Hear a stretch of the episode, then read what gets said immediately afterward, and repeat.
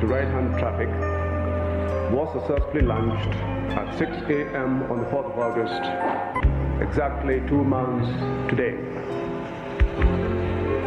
The changeover to date has been smooth. Accidents connected with it, I'm happy to inform you, have been insignificant, bearing in mind the magnitude of the operation. It is interesting to note that the overall national accident rate has rather dropped. Hi, everyone, and welcome to the Cooper Cole podcast, where we delve into the practices of Canadian and international artists in conjunction with their exhibitions at our gallery. This podcast emerged from our YouTube channel, which we developed in 2020, and the audio of this particular episode is adapted from a video interview. My name is Magdalyn Asimakis, and I'm the Director of Research and Artist Relations at Cooper Cole, a contemporary art gallery in Toronto that was founded in 2012. This episode features a conversation between myself and the Toronto based artist and curator Timothy Yanick Hunter. Hunter's practice employs strategies of bricolage to examine non neutral relationships relating to Black and Afro diasporic experiences, as well as concurrent strategies of decolonization.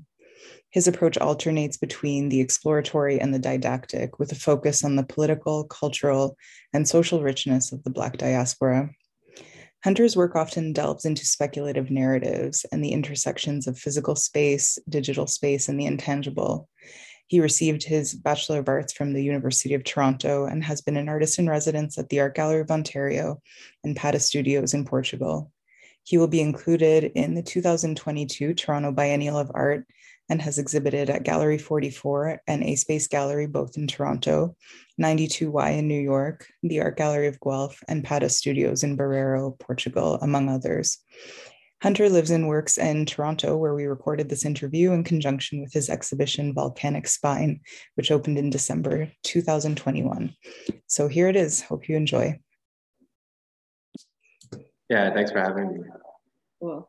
Um, I thought we could just start um, uh, you know, maybe it's a good place to start just to think about this, this idea of volcanic spine, what that means uh, for this project and, and uh, how you conceptualize this project.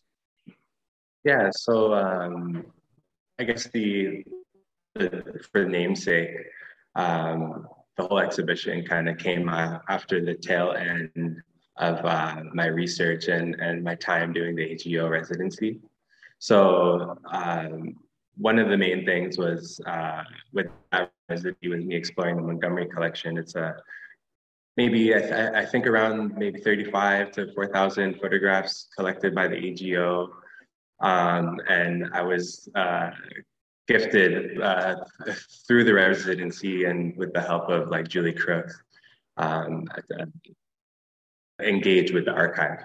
So I have a it's like a web platform called True and Functional. It's it's ongoing like time-based work. Uh, I call it time-based as it started in uh, mid 2020, and it's an ongoing project where I kind of create different uh, additions every. You know, it, there's no really set schedule, but I work on it through through throughout the years now. And um, with the residency, I was doing a lot of uh, material engagement with the, the photographs. And um, one of my sessions, I was uh, given a binder full of photos in Martinique, 1902, after I think one of the most notable and most like disastrous uh, um, volcanic eruptions uh, at the time documented, uh, Mount Pelée in Martinique.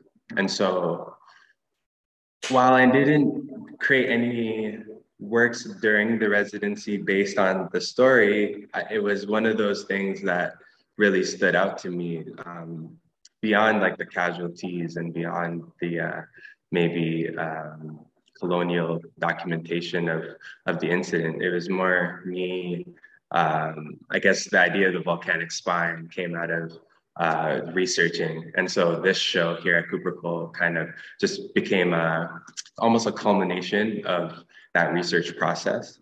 So, you know, um, aside from maybe key works in this show, I believe the, the, the, idea about like the volcanic spine is really just like a, a nod to the, that research process. And the, so this show overall is kind of a nod to the, the research process and engagement with archive, storytelling, and those kinds of things.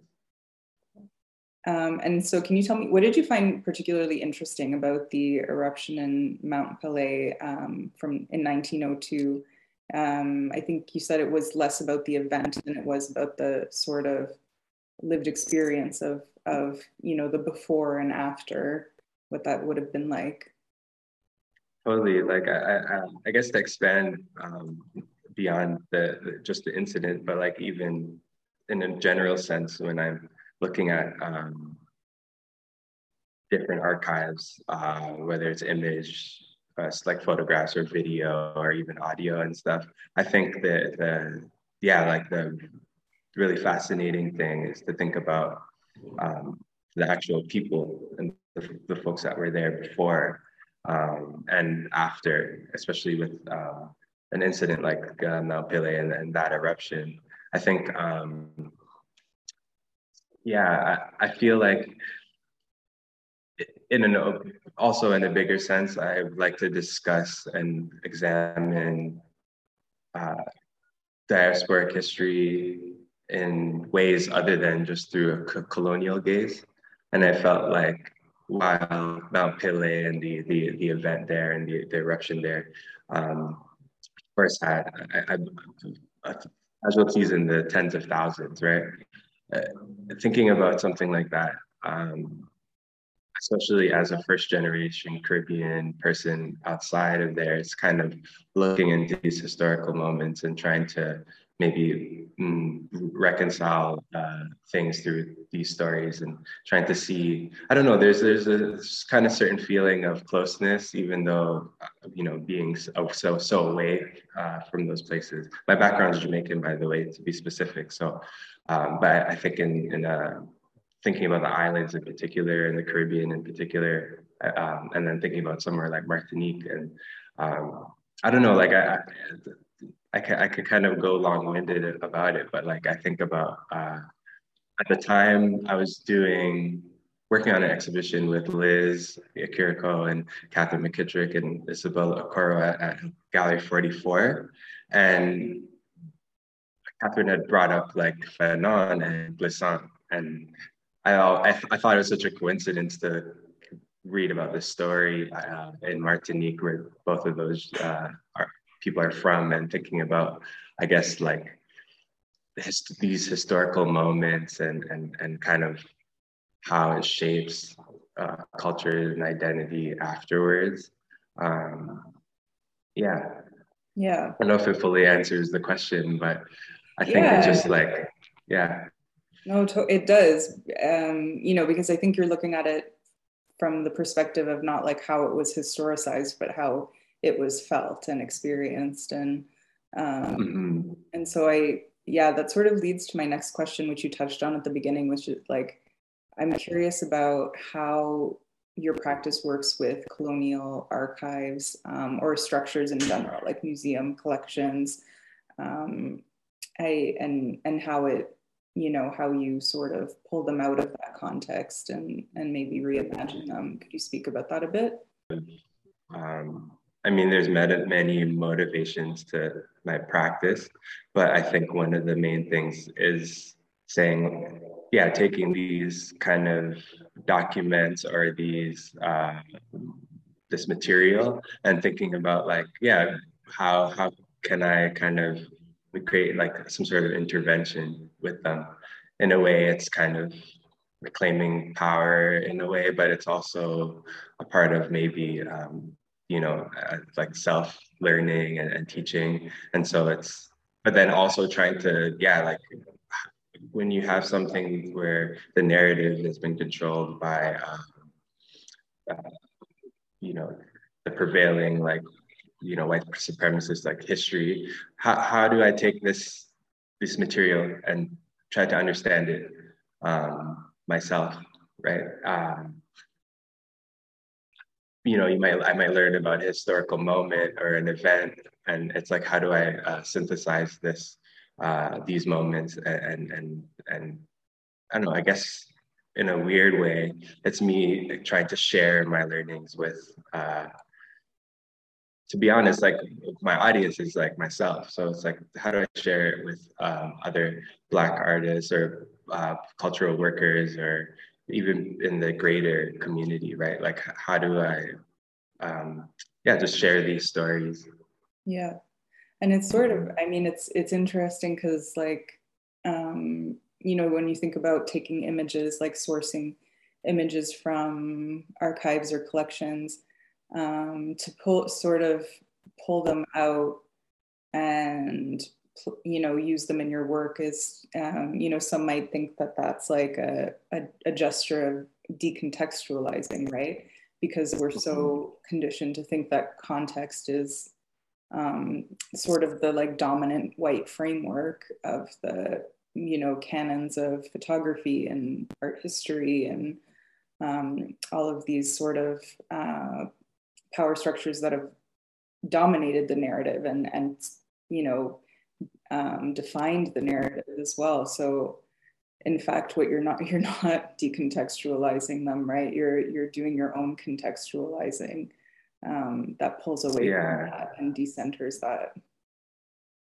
Totally. Like I mean, sometimes I might use the phrase like re recontextualizing. Like mm-hmm. these are events that have happened when one way or another, right? So it's like um, how to reshape them and not like skew them necessarily, but it's how to like, okay, take the information and, and uh, kind of replay it or create, uh, you know, there's counter narratives and different phrases I'm sure people will use.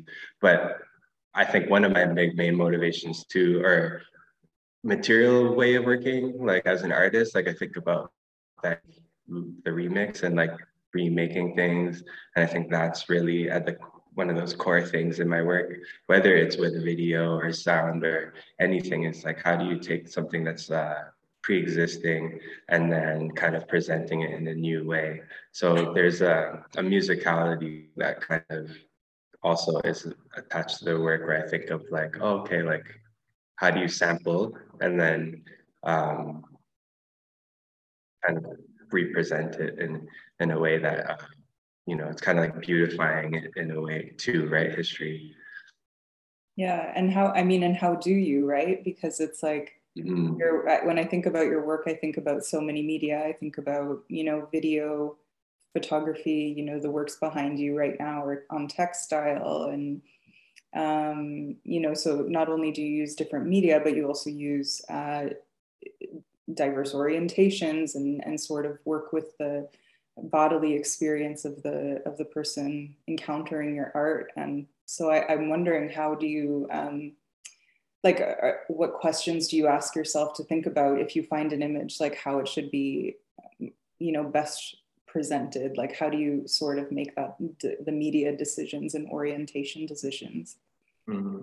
well it is intuitive in a way like i've definitely kind of I'm obsessive with making, so I'm always like making things in one format. Like I, you know, a lot of my work is digital, so uh, so I'm also graced with the ability to just work library or at home or in, in my studio.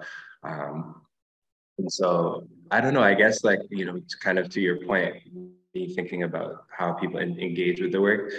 I think about space a lot, right? So like taking so I'll create this work, but then it's like once I, you know, um, for better, it's like when I get to the space, I can kind of start thinking about how people will move around the things, the objects, and um, you know, a video doesn't isn't just a, it's for me. It's not important that it's just a standalone video. Like I can make video on my, I can make video all day, but then it's like thinking about like exactly like how people are going to do the work and um, how they'll feel it in in different ways. Even again with sound, I think sound's a big part. It's sound in space, so it's like how will the sound guide people through a piece, and how will uh, and you know many installation. I think all installation artists think about this, right? Like how like what presence will the work have in, in relation to the viewer and stuff. So. Yeah, that's interesting because you, yeah, so what you're saying is, you know, you have these individual works in different media, but you when you're working on an exhibition, you think about how they're going to work together. Like you want to make sure you sort of hit different registers and within the space, right? Exactly. And like, it's like, okay, how do, so yeah, basically, you know, thinking about orientation or how things will be viewed. It's like, I might come in, for example, like with prior to the show, I was thinking a lot about um, also Katherine, who was mentioning this idea of passive and like in the, you know, a very simplistic way. Yeah, correct. Yeah. yeah. So in a very super simplistic way, I was like, oh, like thinking about like this word opacity like we are talking about how like you know um, uh, with within artwork for example it's like you might create um, as, as black people we're talking about something that maybe no one will understand unless you're uh, in the, the community right or you've had that lived experience and so you create work based on that lived experience and so you know there might this there's a sense of opacity it's like how do you kind of um, yeah, like uh, uh, relate and understand the work for people who are on the outside. And for the creator, for myself and others, it's like, well, you know, it's more important that I'm just making. And so taking this idea, like so, something as simple as that conversation made me think about, you know, like um, literal, like opaque fabric and non-opaque fabric and translucency and transparency and this kind of like idea in a material sense. And so I was oh, literally with the fabrics. I was like, oh, maybe I can. I don't know. I, something about that conversation made me make these works.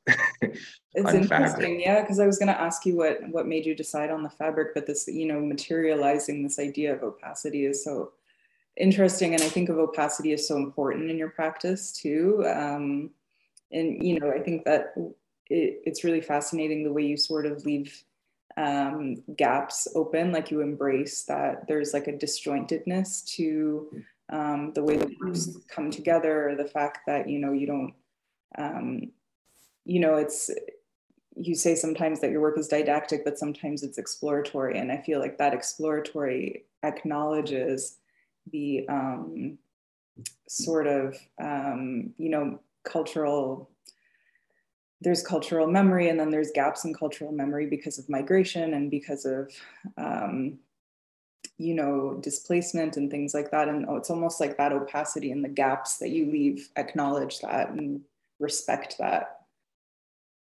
Exactly. And i think i, I feel like um, that kind of gets to the root of a lot of my work. It's just like yeah like this idea of diasporic memory and um, again, like thinking about myself personally as a first generation Canadian Jamaican, where it's like you even even in visiting the island, like every year, seeing family and spending time, you have kind of uh, a different perspective on on uh, the lived experience within, uh, in the diaspora and with family and friends. So it's very close. There's a closeness obviously with the work for me, but it's also thinking about, yeah, like um, how basically like how to make sense of, of all the fragments. Mm-hmm. So that's kind of my my my ongoing goal with the work is just like how do you make sense of all of these parts you know thinking of black, black history tm right as a whole and then it's like how do you then um, you can't really encapsulate like there's no such thing as like just black history it's like there's different experiences on different continents and different um, migration patterns and stuff and the geographies of, of, uh, of the black experiences uh, not easily uh, pinpointed. Yeah. Uh, and, and so yeah i think the whole point is really trying to for me anyways it's really trying to kind of come to terms with that. And um, and again like thinking about uh, the diaspora outside of just the colonial context there. Which is not something you can't ignore right? It's it's a part of the issue, but it's like there's a you know it's say it's a tree of histories is not even enough uh, uh, mm-hmm. to illustrate it but. Totally and i mean and that there's multiple histories but also that those histories are still happening and moving and you know intersecting and they're not just like you know fixed linear you know running in parallel to each other but they're talking to each other too Mm-hmm. Exactly. And, and then, yeah. Well, even talking without knowing you're, you're talking to each other. And so that's right. the part where I think is fascinating is like, okay, well, you know, um, how does maybe an artwork or, or, or something relate to maybe my experience here, but also to somebody in uh, Lagos? Like, yeah. like there's some sort of connection. Um, right. I feel a spiritual kind of connection beyond maybe like the the material part, but and I think the artwork is just trying to express that. Mm-hmm. Yeah, absolutely. I, I feel that very much um, being in the installation too, and just the sort of um, there is a feeling of you know you, you as you say you know there are ways that we read history, but then there are ways that we learn history that are sort of um, more multifarious. You know, there's like many channels through which we learn, and it's not just by you know reading and learning, but also it's like you know things you find, oral history, you know, it could be, it's not all existing in writing. Um, mm-hmm. And I, you know, I think that the way I perceive your installation is very much about sort of um, playing on that diasporic consciousness and how you can pick up bits of knowledge and and sort of they come together uh, in a way that you almost have to like reconcile within yourself um, from exactly. a particular perspective. Exactly. Um, and like there, I was thinking as you were talking about um, this uh, quote by Okwui Enwezor about the diaspora, and I wish I had it in front of me, but I, I love the way he described it because he was speaking about it as um, constantly moving, regrouping, reassessing, um, and having something in the thing that they have in common, people of the diaspora, the thing that they have in common is that um, is their home, which is not in fact their home. So there's like an unsettled um, nature to that that will keep you sort of in movement all the time. Um, anyway, I just, I, it's not a question, but just as you were speaking, it reminded me of that, that sort of um, moving between registers all the time absolutely. Yeah. I think that's why for, for me, it's a little hard to kind of create these like total bodies of work where it's, especially in a, a contextual sense. Like, again, in material, whether it's like video or sound or fabric or whatever have you, that's like a simple thing to do. But then it's like conceptually, and then you're talking about such a um, dynamic experience. It's like, how do you pinpoint it? Um, and I guess this is just to touch on your earlier kind of comment on my my work, but yeah, like I, I found just embracing that that um, that fragmentation and the idea of home, right? Like yeah, like where in, in, instead of spending your whole life trying to figure out what that means, instead it's also recognizing that home is maybe many places and no places no place at the same time. Yeah, yeah, that's a good way to say it. and the and your installations also you've described them as um, being sort of visualizations or manifestations of your um, self-guided research as as a person um, from the Caribbean diaspora. Um, can you explain a bit about that that perspective or that? Yeah, well, I'm totally. So I feel like a lot, like a lot of uh, young people um, from the diaspora and more specifically like Canada, you know, it's like can really relate to the fact that, you know, Black history taught in, in our institutions is a very, very linear conversation. Um, I think uh, I can't miss this, but uh, Camille Turner and her work with uh, the Afronautic like research lab. So she, I, I volunteered I had volunteered once and uh, as as I guess one of her helpers for this project, and I was already aware of the project, but you know I, I think it's a, a, good point to say is I was really inspired by what she was doing with that project, and so you know what you'd have is like a table laid out with material uh, discussing like slavery um, in Canada and um, also like you know genocide of uh, indigenous population and um, oppression of indigenous population and black population in Canada, and basically invites the viewers to come and sit down, go through the material, and comment on like their feelings about the the, the material.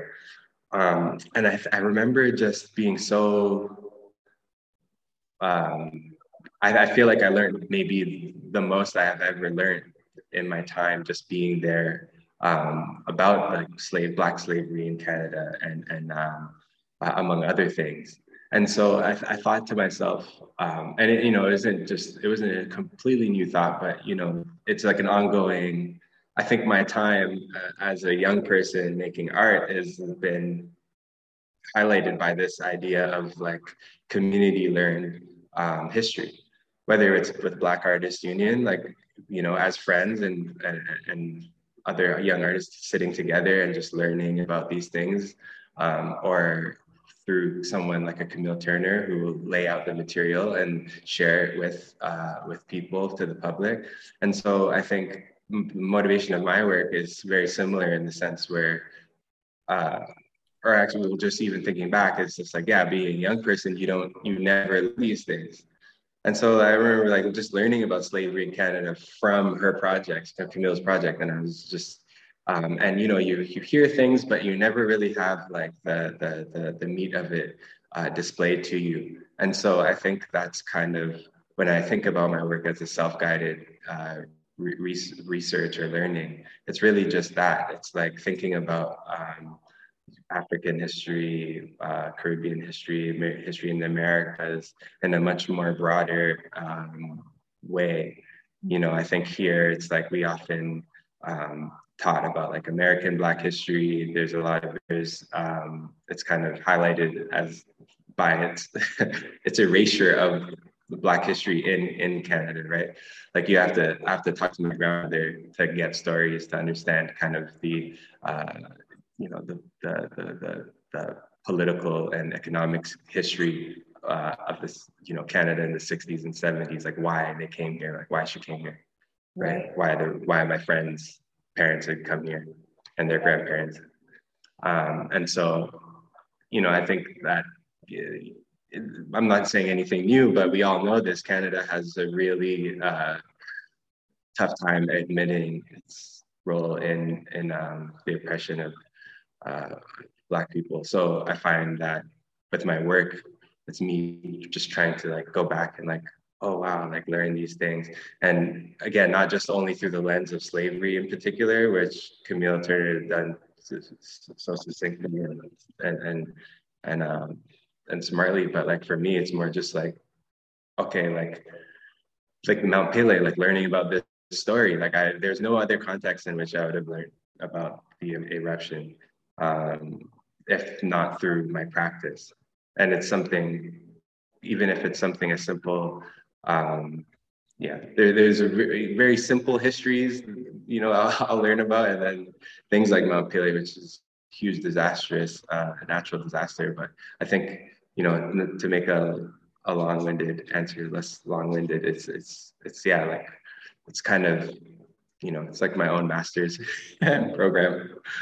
Yeah, absolutely. Me working. Yeah. Yeah. No, that was such a great answer. And I, I you know, I, I love too that like, um, you know, thinking about how you sort of started exploring this information being through Camille Turner's project, but also through um, your grandmother, you know, and you have books from your grandmother in your studio that you showed mm-hmm. me to you about um, political leaders in Jamaica and um, sort of it's an interesting you know even though it's an older book it's an interesting uh, learning process to read what your grandmother read you know and to think oh, about yeah. how that might have made an impression on her as well um, and how she would have passed down that knowledge to you as well yeah no and like even that like the, that book um, politics versus economics so yeah, uh, it's dry like sociology book about elections in Jamaica. It's like from I think like the 70s to the 90s or maybe maybe 60s and 90s. But yeah, like that book was one of many books among the books that my grandmother had just um, and some of them a lot of them she didn't read you know she just had these books like my, my grandma she, she you know she's like she got barrels she had let's say had because she we got rid of them unfortunately but there's barrels and barrels of stuff she had intended to send back to jamaica and like the, this book was a part of the boxes of books that she had intended to send back and it, it, I think it was really interesting. I, I, don't know what really motivated me to grab that book. It could have just been the cover or something, but like I, I just taken the book and um, but yeah, like it's it's one of those things where uh, it's really by happenstance you have to learn about these things. In in in the general Canadian Canadian history, you learn these things in school. You, you even learn about European history in school, like how many kids today are probably doing a class learning about uh, the Second World War, uh, literally only, only, through the perspective of Europe, right?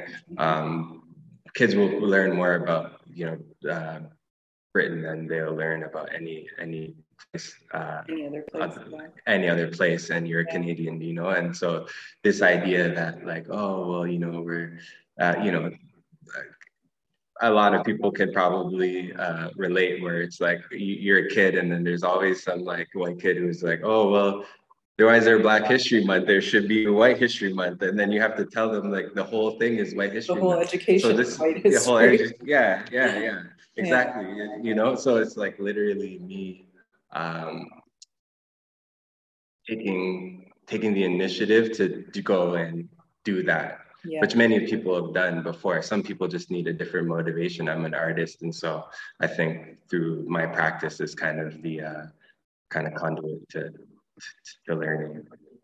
Yeah absolutely. And you mentioned also um, which i think is important black artists union um, which you know I, I, think it would be worthwhile to talk to talk about that um, just in terms of uh, what it is and how that sort of works with your practice just you know for people who will watch this and don't maybe know the toronto ecology that well um, it'd be nice to hear a bit about black artists union. Yeah like so we're like a, a group of young black artists. We're getting older but yeah and um, I mean, maybe it's like been, I don't even know, it's maybe four years. And so at, at the beginning, it was really simple premise of uh, there's a bunch of us are, are, just friends who are happen to be artists. And uh, um, uh, it was kind of came to our minds like, why don't we just do an exhibition? And we just did one um, in Kensington Market like years, years ago. And uh, I think that first exhibition was the beginning of kind of a more organized uh, body. So, you know, it was really a simple premise of like, oh, like we're not really seeing um, young Black artists showing, um, especially together. You might see some artists in some space or some other space, especially um, on the younger end, where it's like, you don't really have much access to institutions, galleries, spaces. And so I think the idea was really just, uh, you know, strength in numbers. And we started with five, and today we're around like nine to 10 people. You know, it's not, it's always a precise number. And then there's folks who um, are a part of it in the peripheries, even, right? And so, yeah, I think it, one of the main things though, which I think was always important is um, you know, this is more pre-pandemic because you know we've been under uh, kind of like the COVID nineteen shadow for the last year, two years almost, and so prior to that we'd meet like almost every week, and I think um, kind of back to talking about education and learning, you know, I think meeting um, as artists is great, and but I find what we discuss more than even just the, only just practice and art is like uh, community building and ideas around, you know, our impact as artists. Um, and there's a lot of learnings that that came with that, whether like learning how to organize and learning how to um, uh, disseminate artwork and work with other artists outside of the, core group and stuff. So, um, I mean, it's a dynamic kind of group where we've also work as individual artists, but we've also done curatorial curatorial projects and um, among other things like screenings, different things. Mm-hmm. Uh, yeah. Yeah, it's super fascinating. And did you, I mean, yeah, I think it's sort of like thinking about what you said about the beginning of Black Artists Union being something, you know, just to sort of build a community and curate your own show and, and um, sort of how that might relate to the polite racism of, of can- that's more specific to Canada than the US. Um, you know, it's there, but it just has like a different mask on. Um, and mm-hmm. do you think, um, like, do you think that there's, I'm, I'm curious, I mean, this is not about your exhibition, but it is like, I'm, I'm curious if you, what you've seen evolve over the last few years, is there an evolution or um, do you think it's sort of um, just like maybe morphing but staying the same? Is it like how does um, Black Artists Union um, how has it been feeling beyond that that sort of founding moment? Oh well, yeah, I guess it is in transition, and we're still figuring out like exactly how to move and what we would like to do. If we're talking about the group proper, um, I think you know, just like a lot of people, COVID nineteen really put a shock and, and kind of gave every everybody kind of re uh, perspective on, on on just life in general, but also work and stuff. And so, you know, um, I'm happy to say that uh, at the top of the pandemic, um, other group members had put a lot of time in like helping out other artists through like grant program and um, kind of putting highlight on um, other young artists who've been working. Um, but yeah, I think really right, you know, um, not to speak, it's a big group, right? So so there's a lot of us, but yeah, I do sure. feel like yeah, I do feel like uh, you know, um, in in a plain sense, everyone's you know like the work everyone's making uh, really interesting work and and still uh, producing um, despite the the challenges and stuff. But like, mm-hmm. yeah, I, I feel like there's definitely a sense of like you know how to adapt to what's going on. And, and in terms of like your questions about things changing and like so there's the Toronto landscape for Black artists. You know, I can't really not an authority necessarily to be able to say if things are different or not different. You know, let's we'll be honest, like uh, George Floyd and the there's this um, time last year where you know a lot of um, there's been a lot of uh, like a spotlight on on black artists but i think the main takeaway is that we've always been here working and um, nothing has changed in terms of the quality of the work at all. People have gotten better and gotten and, and, and, developed like just like anybody would. But um, I feel like that's uh, an untapped uh, thing in the city, uh, in particular Toronto, the Black artists that are, are working not only just in visual arts too, like we're talking about music and um, the cultural work, writers, uh, thinkers. So yeah, absolutely. Yeah, there's a lot of catch up. yeah, it's great to hear about that, and I might I might pull back into your show now. Um, to so you're sitting in front of a video work, but it's like a sculptural video work. So I wanted to ask you about the mm-hmm. there are two videos in the in the exhibition, um, and if you could just speak about um, the way you, um, I mean, maybe the content for sure, but also how you decided to to sort of position them one really low on the ground and one sort of projecting up. Um, so it's a little like you almost look down at it. Oh yeah, so um, I guess yeah, there's two pieces um, where, um, yeah, two video pieces like you mentioned. Um, yeah, I guess like, you know, if we're going to talk about the screens and what they, why I position them the way uh, I have or thinking about the engagement with the screens, um, you know, I think we are also, we're in a time period where the screen is a very, um, like it's it's kind of a marker of the time period that we're in. And I, I think thinking about the screen and how you engage with it is something that's really fascinating and like what it means when it's positioned in a one way or another. And this is really just like from again from a more like a, a making standpoint. But yeah, like I, I think um, with uh, uh, Pelée's Tower, that the, the piece behind me. Um, you like that piece. So oh, yeah. Because it's just right. So there. yeah. Oh yeah. So it's it's it's uh maybe like a three foot tall um, sculpture video. Uh, can't really see it, but the video is playing. Mm-hmm. Or it's not playing now, actually. It's just, yeah, there. you look down at it. Exactly. Around a minute long. And the images are a compilation of images, mostly from Martinique, uh, documentary footage from Martinique spliced with uh, more footage from Martinique, actually, but then also, uh, uh you know, just Caribbean boys playing cr- cricket and uh, school children walking, many different things. So it's kind of a video collage within the sculpture. Um, and I guess to the right of me is um, uh, No More Accidents, which is a piece, uh, it's a short video uh, playing, um, I believe the, uh, the gentleman is a Brigadier at Akuffo. Um, and he discussing a very simple matter. It's like the, the change from left-hand traffic to right-hand traffic in Ghana, and it's just him kind of making this announcement over this uh, kind of this beat I made just with a loop. And so, yeah, um, I don't know. I guess again back to the idea. So that you know, that's the content for each piece. Back to the screens. I think it's just um, you know, looking at a screen in your your phone is maybe the most uh, notable screen that, that most of us uh, engage with every day.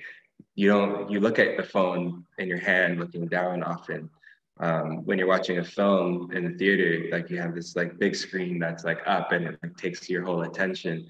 You know, you have ad, like advertisement, um, things that it, I feel like the screen is just this kind of like enveloping thing that that that uh, speaks to the time period you were in. And I don't know, I just find it's it's you know, I also one thing I talk about in my work is the the diaspora, black diaspora, the African diaspora, but I'm also have also I've also been very interested in uh, digital culture and the internet and and uh, technology, and which is why I use video and screens and and I guess it's just thinking about just how people this is back to our old question but about like people engaging in a space and how to make people uh, you know it kind of makes people move differently in the in, in the room or, um, or experience something differently the screen low to the floor mm-hmm. screen flat facing up um, kind of communicate something different i'm not really I like to not put myself in the position to tell people what that maybe feeling would be. They can, you might feel it's something else and, and come to your own feelings about what that makes you feel. But I don't know. I felt like looking at an image flat down was a really interesting kind of orientation mm-hmm. for that kind of work. So yeah absolutely and as a as a shorter person it's kind of harder too because you're like i can't oh yeah too much um, but that's you know it's everybody's going to uh, sort of connect with it differently and um, so so what you're saying is that because we're we engage with screens so much in our day to day but we only do in sort of the same ways over and over again. And so you trying to you're trying to make us um, or you know uh, draw attention to that like maybe how we're so conditioned to do these same gestures every day. Is that is that sort totally. of what you're saying? Yeah, and I think also it's just like you know I, I, I think about it like maybe paint like as a painter or something, and it's you know here's the there's a context, contextual uh, approach to my work, but there's also this technical approach, and it's like trying to figure out the medium of paint and uh, how I can kind of create certain illusions, right? So thinking about that with the screen as a material, it's thinking about like, oh, um, what kind of dynamics can I create uh, with the screen. I think um, even this way of working uh, in the, this room is kind of a modest approach to it, but um, that is intentional, right? Like for the for the sake of this show, but also thinking about, you know, um, at A Space on my solo there, I did work with projectors, and it's thinking about how, um, like with the circle piece, there's a large circle uh, piece I'd done. And so I was thinking about that as like, oh, like screens often we witness them or experience them in uh, real rectangular or cube shapes. It's like, what about the circle? What about flat? What about you know the ceiling or the floor right like these are just kind of uh, me thinking about it in a material sense but like also drawn to the screen as a material because of kind of maybe the time time we're in mm-hmm. Yeah and actually it's funny because when i think of your a space show i think of the circular um, screens for or like the the circular projections first because I remember mm-hmm. thinking that I had not um, seen anything like that before. Um, so it just so uh, just a point to say it does sort of work to refit to revisceralize the way you you know look at screens or or you know projected images. Um, and I and, and even I, sorry sorry sorry, I was just even gonna say like even to juxtapose like in this show where I have the CRT screens and then you know you have the the an HD like a really clean right. flat TV. It's like thinking about um, even like you know the relationship between those two uh, experiences, visual experiences.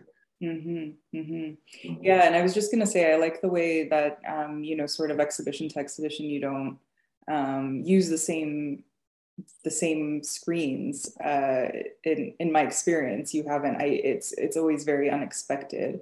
Um, mm-hmm. so there's not really an opportunity to um, feel a sense of you know mastery over your work that this sort of um, more colonial way of of thinking about you know um, uh, gazing at images. You know there's it's kind of always constantly changing. And um, and I think, I mean, that plays into what I was saying earlier, I guess, about movement as well, and just not being totally settled or assuming that images are fixed and can be totally understood um, from from a singular perspective.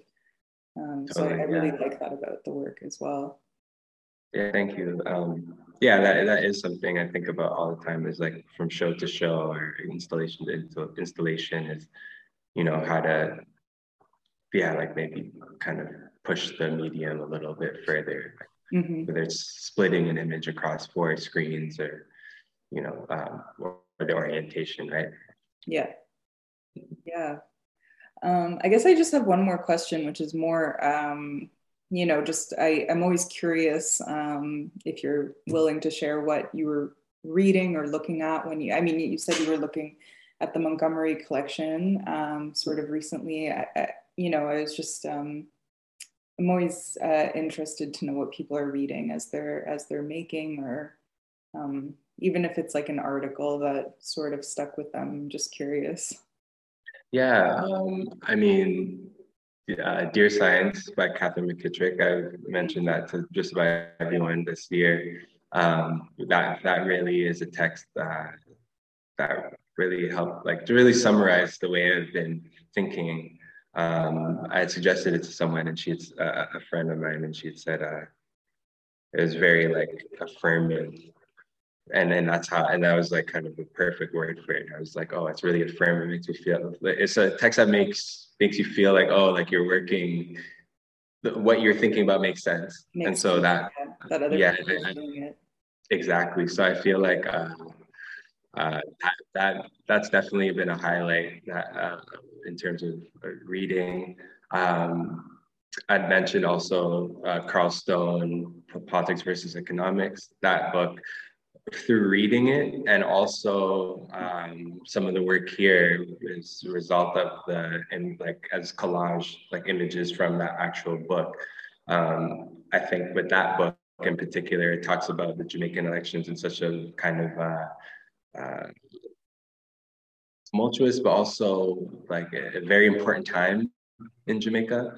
And so, and I know this through my my my dad, you know, so he would tell me about these stories and uh, Prime Minister Michael Manley and uh, and uh, so there's two parties in Jamaica, the PNP and the JLP, and my family, at least my dad's side, uh, you know, they're uh, People's National Parties, and they're really, uh, I guess, big supporters of the, that party. And so to hear the stories and like this, I guess, there's like this feeling of like this working class uprising is what you know I'd hear from from him. And so like finding this book that my grandma had, and I, I, I this was when I was on residency in Apata, and so I'd read, I was reading that uh, that whole time last year, I guess almost two years now, but rereading it this summer while working and working with the collection, the Montgomery collection.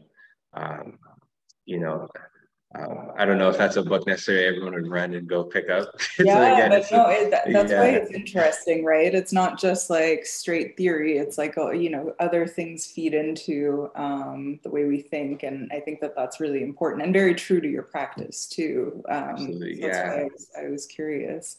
Um, Absolutely. Um, yeah, and then one last thing, I think there's like uh, uh, I was reading. Um, uh, Sarr and Savoy. I, I, forget the first names, but it was like a just a restitution report from 2018, returning African art objects, and um, it was just the kind of like I guess a petition. Some people might know of it, but like it's uh, yeah, exactly. And so I, I worked I'd worked on a project where I was kind of doing research about restitution, and I read through that, and that kind of influenced kind of some of the thinking, uh, some quotes in there, and some things that influenced the thinking. Yeah. Yeah. Wow, that's great. I'm like, I don't know what to say. Yeah. It's a good collection of, of reading. Yeah. Um, and, and, music, like music, music is readings too. So like, yeah, like exactly. Yeah. And, and I, I won't really say one name or like musician or artist in particular, but like in my practice, I work a lot with sound. And so I'm often, not often, I'm always like listening to music and sampling and kind of getting uh, my, uh, my my inspiration from digging through like really old music like it's kind of pointless to name a genre necessarily there's so many but like thinking about like like um, music and uh, black music in particular as like a, a, a form of art making and even as theory in its own different way. Mm-hmm. so yeah. Yeah it absolutely is. And and you said that you made the sound on the video work as well right? You you made it. yeah exactly. So on both um uh yeah on both. And uh, actually the piece uh, Pelée's Tower here, and if anyone were to come see the show, there's audio playing out, and there's Kamau Brathwaite, um, uh, Caribbean poet, who um, there's a vocal recording of him reciting one of his uh, poems okay. uh, in there too, um, laid over um, that I'd kind of more remix. I didn't really chop that particular uh, audio up. I just kind of like layered the two over each other. But um, yeah, like sound and um, and stuff is, is definitely a, a big uh, a big, uh, I guess, like tool for me. Okay. Yeah. Yeah. Um, no, I'm glad that you said that. That is really important, and um, and uh, yeah, because we didn't get to talk about sound too much, so that's that's a good gesture to future talks. mm-hmm. um, but yeah, uh, we can end here. Um, thank you so much. It, it, your answers were so incredible, and the exhibition is is beautiful. So hopefully, um, a lot of people will be able to come and see it in person and engage with it. Yeah, cool. Yeah. So thanks, Tim. Nice. Have a good night. yeah, you too. Okay. Thanks, everyone. Bye.